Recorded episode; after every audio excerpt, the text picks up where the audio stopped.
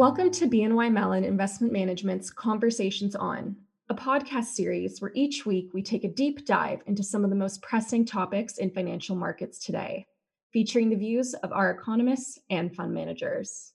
Even as companies around the world cut, suspend, and or defer dividends, Newton's head of equity income, Ilga Haubelt, remains confident about income investing. Hear her thoughts on dividend cuts and her outlook for the future in this podcast with BNY Mellon Investment Management's chief economist, Shamik Dhar. Hi, Ilga. It's really nice to be on the call with you today. We're going to talk about, well, the income conundrum, really, what's happening to income funds and dividends and earnings and that kind of thing. Before we kick off, though, I might just, uh, you, you know this because I've chatted to you about this before, but, you know, we've seen a pretty severe economic recession, to say the least. The UK economy may have shrunk by about 20% in in Q2, the world economy by about 10%. But on the other hand, we've also seen quite a lot of fiscal and monetary stimulus. You know, again, globally, we're talking about, you know, something like north of 15% of global GDP in terms of fiscal and monetary stimulus. So how in, in, in the sort of income world, how does that all stack up? I mean, we've you know, how, how severe have do you think the, the cuts to dividends against that kind of background? How severe do you think that's been? Hi, Shamik. So nice to have the opportunity to have a chat with you today in the morning. Look, I mean, I've been around during the global financial crisis as well, and so it's it's really interesting in a way to compare both crises a little bit and to see what has happened. And I would like to look at it from a global perspective and in a way consider three aspects. The first one is how many companies have cut the dividend so far, right? And if you look at consensus numbers, around one third of companies have cut the dividend so far. And I stress so far because the crisis is not over yet, and we don't know how long it lasts and how severe it will be in the end. If we compare it with the global financial crisis, half of the companies have cut their dividend. And you've just alluded to it in your introduction, right? We've seen unprecedented policy response as well from a fiscal as from a monetary point of view. So it's quite difficult to figure out right now how severe the cuts will be in the end. And then I would say the second aspect that I think is interesting is to ask ourselves, right, how deep have the cuts been so far? And again, it links in to the fiscal and monetary support. So year to date, if you look at the global universe, dividends have been cut by around 14%. But if you then dig a little deeper into the dividend paying company universe, then if we look at companies that that are higher yielding, that pay a yield of more than 4%, those have cut dividends by more than 25%, according to the current flash estimates. And I mean, to say the least, we've seen big differences between sectors and regions as well, which brings me to the third aspect of the question, right? Which regions have done better or worse? And I mean, if you look at it, Asia and Europe have clearly been leading the cuts and Japan and US have done much better. And I would say there are a couple of reasons for that. First of all, I mean, the US and Japan, as, as you will know as well, have much lower payout ratios with around 40%, while in Europe and Asia, we have payout ratios of 70%. And, you know, when I, when I think about it, is it just that US managements are much smarter or what it is? What is it? You know, I think there are cultural differences European companies just have much more of a dividend culture, right? And US companies, and maybe you have a couple of data points on how they've levered up during the cycle later on. I mean, they've really returned, if you look at total shareholder return, nearly 100% through a mixture of dividends and share buybacks, and but have for now outperformed, right? With only 80% of the high yielders cutting, while 60% of the high yielders cut in Europe.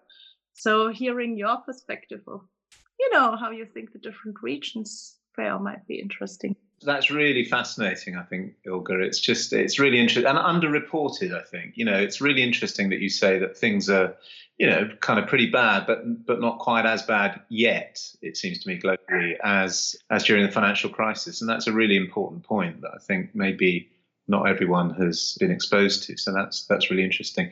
You're right. I, I, do think there's a cultural and historical difference between Europe and the US on on on the one hand and Asia on the other.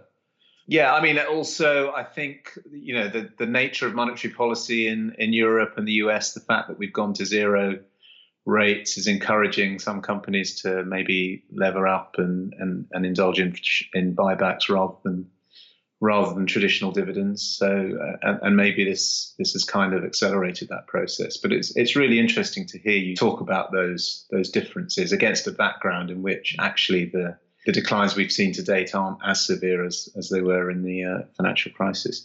But what about um, so you talk you talk you've said a bit about regions and countries and that sort of thing. Is it is it very different sectorally? I can imagine. I mean, one of the stories I'm having to tell all the time is just how how differently different sectors of the economy are being impacted. Is that is that true in in in income stock stocks world as well? I mean, I feel it's uh, to be honest, Shamik, I, I feel it's an amazing, and I don't know how you feel about it, but the crisis in a way seems to have accelerated the headwinds and tailwinds you know different sectors and companies have already faced before going into the crisis if you if you think about online shopping digitalization trends like that, right? They've they've even accelerated through the crisis. If we look at the sectors, we have, in my view, COVID-related clear winners and losers. But what I would like to add on is from a 15,000 feet perspective. I mean, COVID, the COVID crisis is a health crisis, right? So it's much different from the usual credit driven economic recessions the two of us would normally discuss, right? Yeah, absolutely. It's a really important point. Uh, yeah, Carry I mean, on, we've yeah. seen ESG playing a bigger role, to be honest. There's a, just a bigger awareness of companies to consider all stakeholders. And we've seen companies cutting or suspending dividends you know, as they feel they cannot pay dividends while laying off workers. I mean, one prominent example um, was Inditex. I mean, they clearly stated when they suspended the dividend, they would do so because they feel they cannot lay off workers and pay dividend, on the other hand. And then in other cases, we've seen regulatory and government pressures, and we already touched on cultural differences. I mean, you can clearly tell from my accent that I'm coming from Germany, right? And we have less of an equity investment culture. And the German government was clearly one of the first one to come out. If you take government aid to pay for workers or to pay for your staff, um, we expect you not to pay a dividend. So to make a long story short, yes, there has been a clear bifurcation of winners and losers. I mean, the losers have definitely been the sectors that have been, you know, in the eye of the storm. If you think about consumer discretionary sectors like airlines, travel and leisure, automobiles, and then on the financial side, bank and in insurance companies have more often been told by the regulator not to pay dividends. So if you look again at bottom up analyst forecasts, these sectors are expected to cut their dividends by more than 50% looking forward into 2021. While on the other hand, the sustain, dividend sustainability has been highest in the you know sectors with the t- tailwinds like technology, healthcare, and consumer staples. I mean, I still remember the pictures at the beginning of the crisis of people piling toilet paper, right? If you think about the US election, right? I mean, there's much less talk about price cuts on, on pharma companies. And I don't know, you know, what, what your perception is on, you know, the, the winners and losers and how it will pan out with regard to the different sectors. Yeah, I mean, I think you've made some really, really important points there, and and and ones that I make. The first one I'd make is that something I I've stressed to people is that you know if we can get back, and it's a big if, but if we can get back to the pre-crisis level of aggregate level of spending, then you know in some senses we may uh, obviously the economy will be deeply changed coming out of COVID, but it needn't mean mass unemployment or, or anything like that. What you might see is huge compositional changes in the economy. And I think that's absolutely where your point about essentially different types of spending coming to the fore is really, really important. So we could well end up with the same aggregate level of spending, more or less the same aggregate level of employment as we had pre-crisis at some point, but the the composition of the economy being very different, and and and essentially COVID under you know as you said, I think COVID accelerating some underlying trends towards digitization, towards you know geopolitical fracturing, towards deglobalization, all of that sort of thing. I think COVID has sped things along where I'm not so convinced uh, as some of the doom mongers is that that necessarily means permanent recession or depression or anything like that. I think we might end up back at the same level of spending, but with a very different shape to the economy overall. And that's why the points you're making about the particular sector, sectoral winners and losers, I think are, are really important. and like you, I think you know we will be spending on on different things. Your loo paper example, I think, is quite is quite quite telling. Really, there's a lot of pent up demand out there, right? You know, so you know we're talking about, for instance, cash holdings in the U.S. rising by about getting on for 15% of GDP. Now, I'm not convinced that people want to hold 15% extra to share of their income in cash forever. You know, and if they start to spend and that drives us back to the pre-crisis level of spending, then we will generate, you know, something like full employment again in time. But we won't be spending on the same stuff. We'll be spending on different things, and uh, so there will be big sectoral winners and losers here. It seems to me. Uh, I think you've outlined those really well. But you know, before I get carried away with with too much optimism, and, and believe me, I'm I'm only a sort of evens bet on that some optimistic scenario coming through.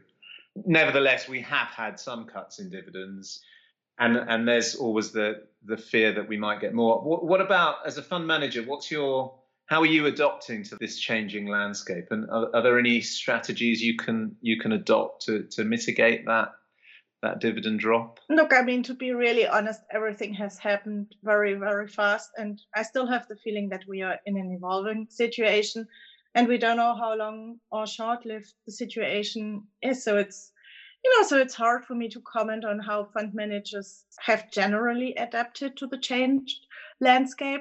I mean, I've heard that some of our peers have used more complex derivative products to enhance their income level if their mandate allowed them to do so. But I've not seen any hard facts or figures yet. I mean, what is easier for me and what I'm very happy to share with you is how we are managing the situation. We've simply stick to our approach, right? And you know, I mean, we've been working together for a long time.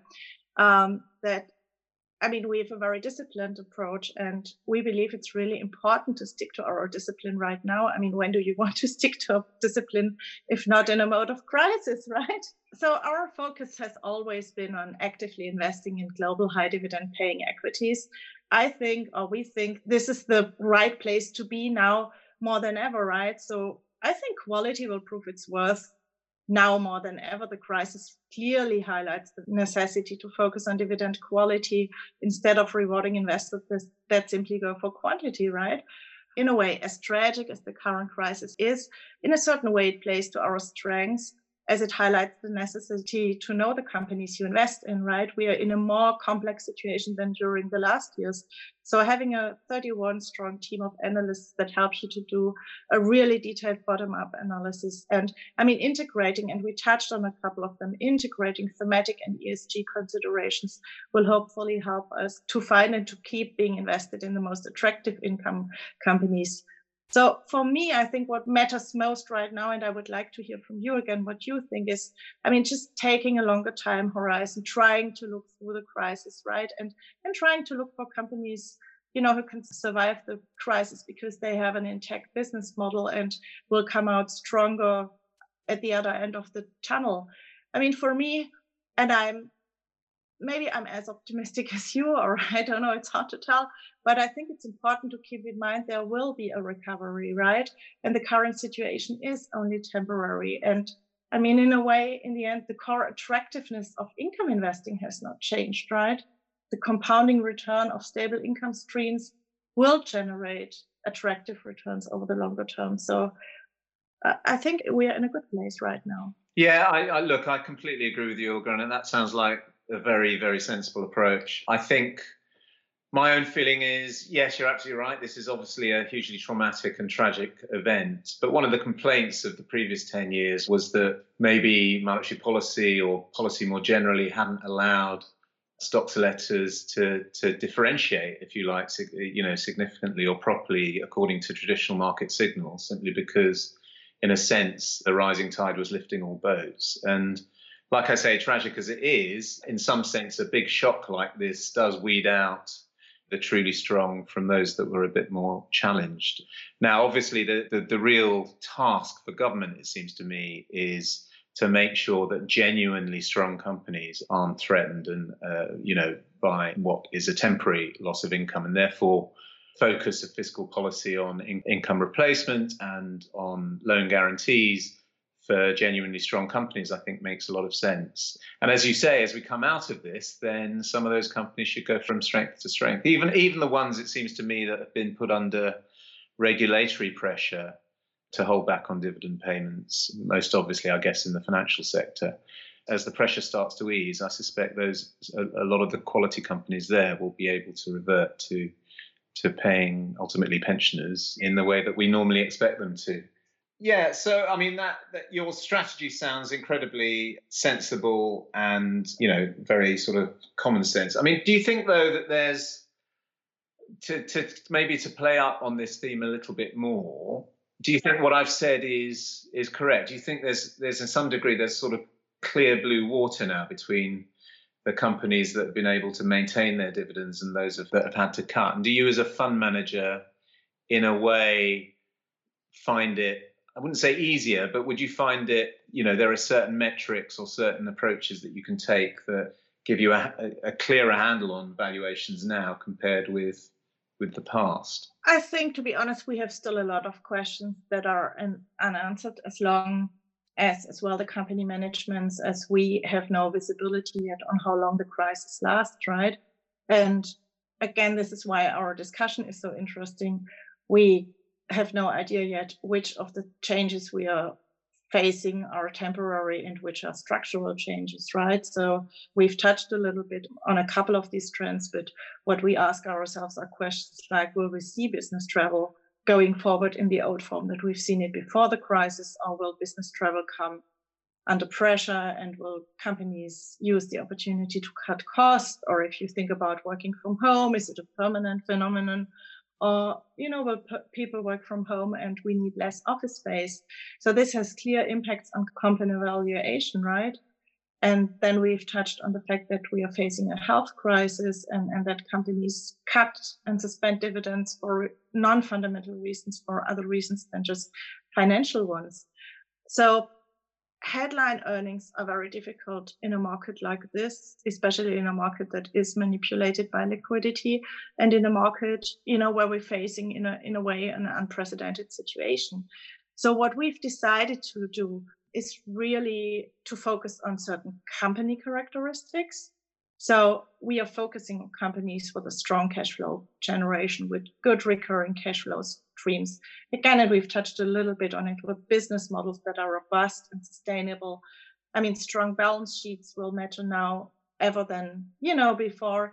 And coming back to what we've said before, these companies should be the ones that come out of the crisis in a stronger position compared with their peers. So what we try to do is really trying to take the longer term perspective, trying to look through the current crisis and trying to identify the longer term winners. Yeah, again, sounds hugely sensible to me. I mean, I think the challenge clearly is that, you know, globally you know, global real interest rates are very, very low. And they're low not just because central banks have been cutting interest rates. In a way, central banks are responding to what is a very low global real interest rate environment. And that's driven by the fact that there still are excess savings, if you like, globally, and, and, and the, the current crisis is, uh, as if anything, exacerbated that and driven real interest rates lower. And in a low real interest rate world, then obviously you get valuations that are that are higher and both dividend and earnings yields that are lower than they were historically on average. And it seems to me in that sort of environment, what you have to do is focus on good stock selection based on fundamental analysis, which is it seems to me that that you're suggesting is is the only way forward. And I, and I, I, I couldn't agree more really. Can I? Can I? Uh, well, I could go. I, we could. I could chat to you for forever, as you know, Ilga. But we're we're. I guess we're running a bit short of time. Can I just ask you a final question? And this is a little bit unfair because I get asked it a lot, so I'm sort of putting the bit on another foot. But what about inflation? Do you think that's a that's a that's an issue going forward? Are you hearing from companies that you know there's a lot of cost pressure and and pressure to raise prices, or or is it the opposite that that they're they're they're feeling the, the, the environment is hyper competitive and they can't they can't afford to do that. And and it, and were we to get inflation, is that something that could alter the landscape for you significantly, the income investing landscape? Now you are asking me the one million dollar question. Right? Very unfair. oh, if I would have the crystal ball and know the answer, I mean, and again, I don't try to to be vague or something, but I I think it's too early to tell, to be honest. And I mean, we've we've had a lot of discussions also with you, right, on what is what is happening. I mean, we've been facing an era of secular stagnation, right?